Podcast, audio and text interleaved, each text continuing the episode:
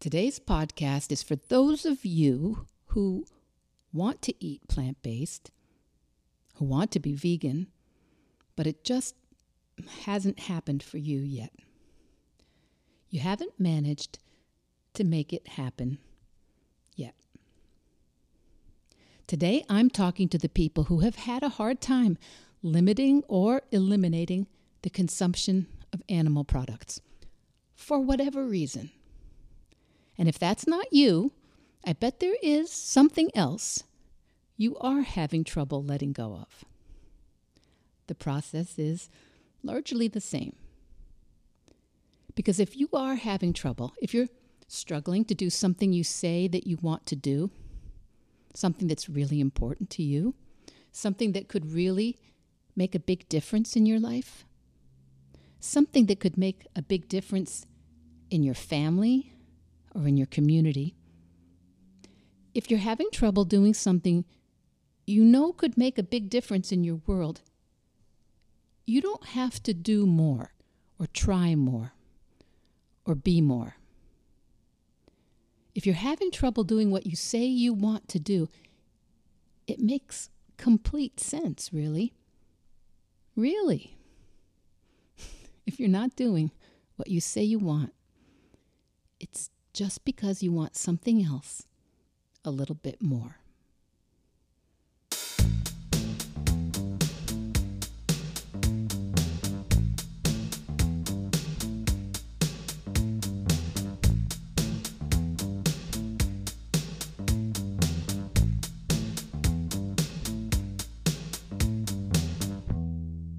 Hello, veg heads, veg your besties. Welcome back to Veg Your Best, the plant based podcast. My name is Michelle Olander. I'm a certified life coach, a practicing vegan, and I'm here every week to encourage you to eat more plants and set an impossible goal, whatever that is for you. Today we're on episode number 48. 48. You're always doing what you want to do. Hmm. I don't know. Does that sound right to you? Today we're talking about something that can go either way. Because some people's brains explode with awareness and some people's brains shut down with resistance. Either way, this is a good conversation to have, I think. Because as I said at the beginning, today's podcast is for those of you who tell me you want to eat plant based, who say you want to be vegan, but you haven't managed to make it happen. For whatever reason. And if that's not your particular story, I bet there's something else you're having trouble letting go of. And so often, if you're like me, you think you need to be a little bit harder on yourself, to try harder. And maybe you think you're undisciplined or lazy or that for one reason or another it's that it's just harder for you or for your brain chemistry or your body or at your age or at your time of life. Harder for you right now to change how you're eating or what you're eating.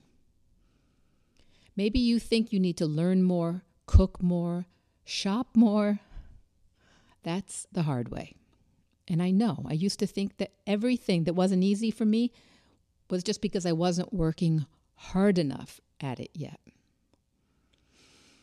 Whether it's meat, dairy, sugar, fast food, or gluten, or scrolling your phone, or weed, or Chardonnay, you can you could just substitute the thing or things that you are trying to let go of. But since I'm a vegan life coach, most of the time, I'll be talking about letting go of animal products. So maybe your physician has recommended a whole food, plant based diet to lower inflammation or your cholesterol, or to lower your blood pressure or your risk of Alzheimer's. And maybe you're an animal lover, and maybe you just can't stomach the cognitive dissonance any longer That dissonance of adoring your pet, buying it toys and treats and snuggling with it in bed, and eating or wearing other animals that have been kept in, well, agonizing conditions. An increasing number of us come to a vegan way of life because of environmental concerns and the effect of industrial animal agriculture on water waste, on deforestation, greenhouse gases, species die offs, zoonotic diseases, decimated fisheries, and plastic in our oceans from commercial fishing. And then there are still others of us who are pulled in because of the social justice issues of dangerous work conditions in slaughterhouses, predatory practices of big agriculture towards smaller, poorer livestock farmers, and proximity to animal waste that affects primarily the economically disadvantaged and communities of color. There are so many reasons to opt out of the consumption of animals. But if you find that you're still struggling to align your choices with your ideals, I want you to relax a little. You don't have to struggle or try harder. Because how you eat, what you eat, how much you choose to eat, how often you choose to eat, those are just actions. Actions are things you do or don't do.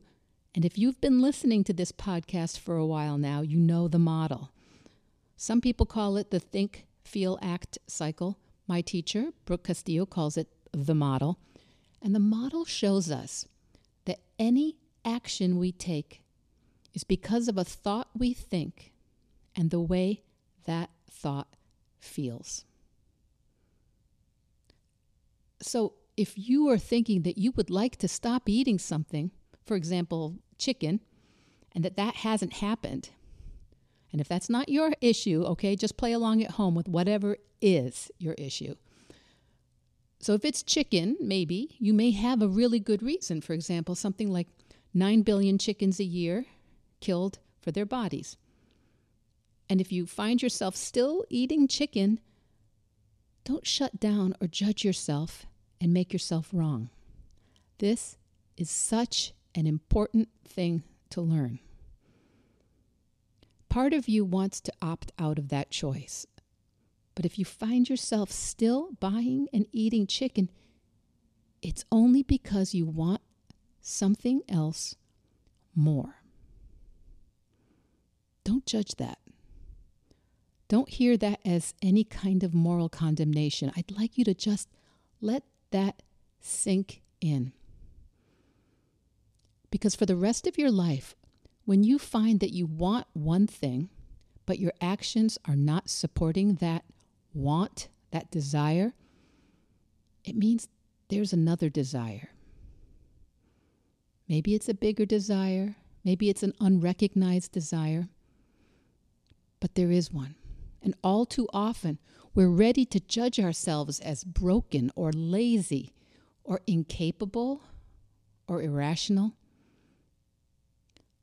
But I find that most of us are actually pretty perfect and we're making perfect sense. We have a thought model where what we think and what we feel is fueling a perfectly understandable action. Yes, part of you doesn't want to eat chicken, but you also have a thought that not eating chicken is going to be hard for some reason, or that you're going to miss out on something. Maybe it's going to mean you're the weird one at the barbecue, or that your mother's going to be disappointed when you say you don't want to have her chicken soup when you're coughing. Or maybe your brain is thinking it's going to be expensive to replace chicken with something else. Or, well, what will you even eat when you go on vacation or out to dinner? Or maybe you lost weight when you ate a lot of salads with grilled chicken. So now what? Are you going to gain weight? Or when your brother and you go to the beach, you always get a bucket of fried chicken. There are millions of possibilities.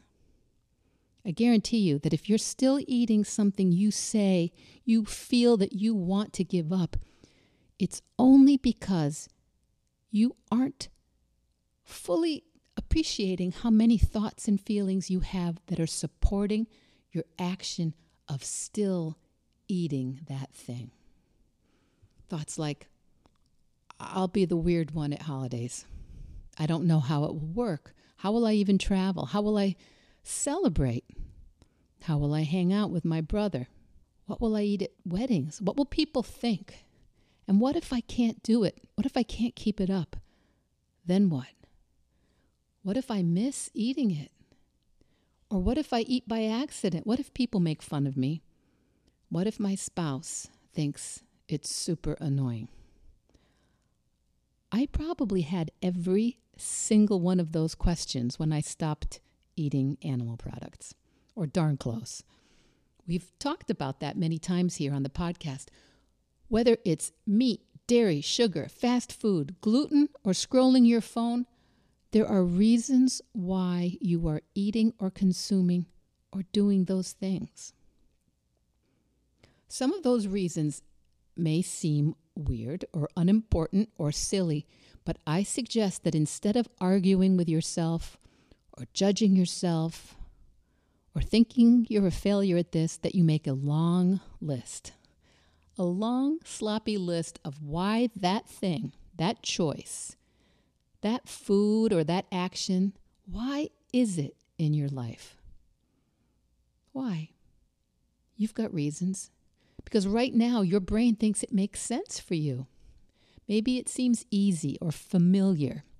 Maybe it's predictable or fun. Maybe you associate it with good times or loved ones.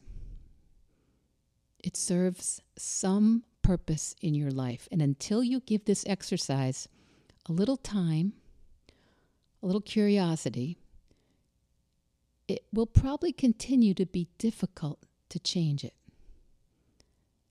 Listen, you're not weak. You're not broken. You're not lazy. Your brain is just telling you that this is hard. So let's get to the bottom of what seems so hard to your brain. This is why I developed my Veg Your Best coaching method. Yeah, there are some things we can just change overnight. When we know better, we do better. Boom, change. You don't need a coach for those things. I'm here to help you get to the bottom of those changes that aren't happening quite so quickly. Because once you realize that your choices always make sense and that you really are always doing your best, we can just get curious. We can just get curious about what is standing between you and your goal. And you know what I'm going to say, right? It's always your thoughts. The only thing standing between you and the way you want to show up is a thought. So do this. Do this at home, really, right now. Okay, when you get home. Notice one thing, one thing that you have not been able to change. Maybe it's a small thing, maybe it's a big one. Sometimes it's hard to know in advance what's actually going to be a big change and what's not. I no longer think of eating whole food plant based as a big deal at all. I no longer think that being a practicing vegan is hard at all. But that's only because my thoughts about the whole process have changed. So think of one thing you want to change and then make a list. A long, exhaustive, excruciating list of why that thing is in your life. Whatever it is, whether it's meat or sugar or fast food or diet soda or gluten or scrolling your phone or weed or Pinot Grigio, what is good about it?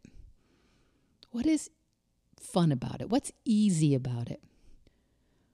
What would be hard about it if it were gone? What's it connected to? What memories and stories do you have that surround it? Why do you really want it to be there? Because that's why it is there. Once we know why it's there, we can go forward we can go forward disconnecting those reasons or getting curious about those reasons. we can see if those reasons are really true. We can test different thoughts and see if those reasons are old and they no longer make sense. Maybe they're reasons you're ready to change or adapt or rethink. You know, this is a process that for sure you can do on your own, but it can be so much faster with a coach.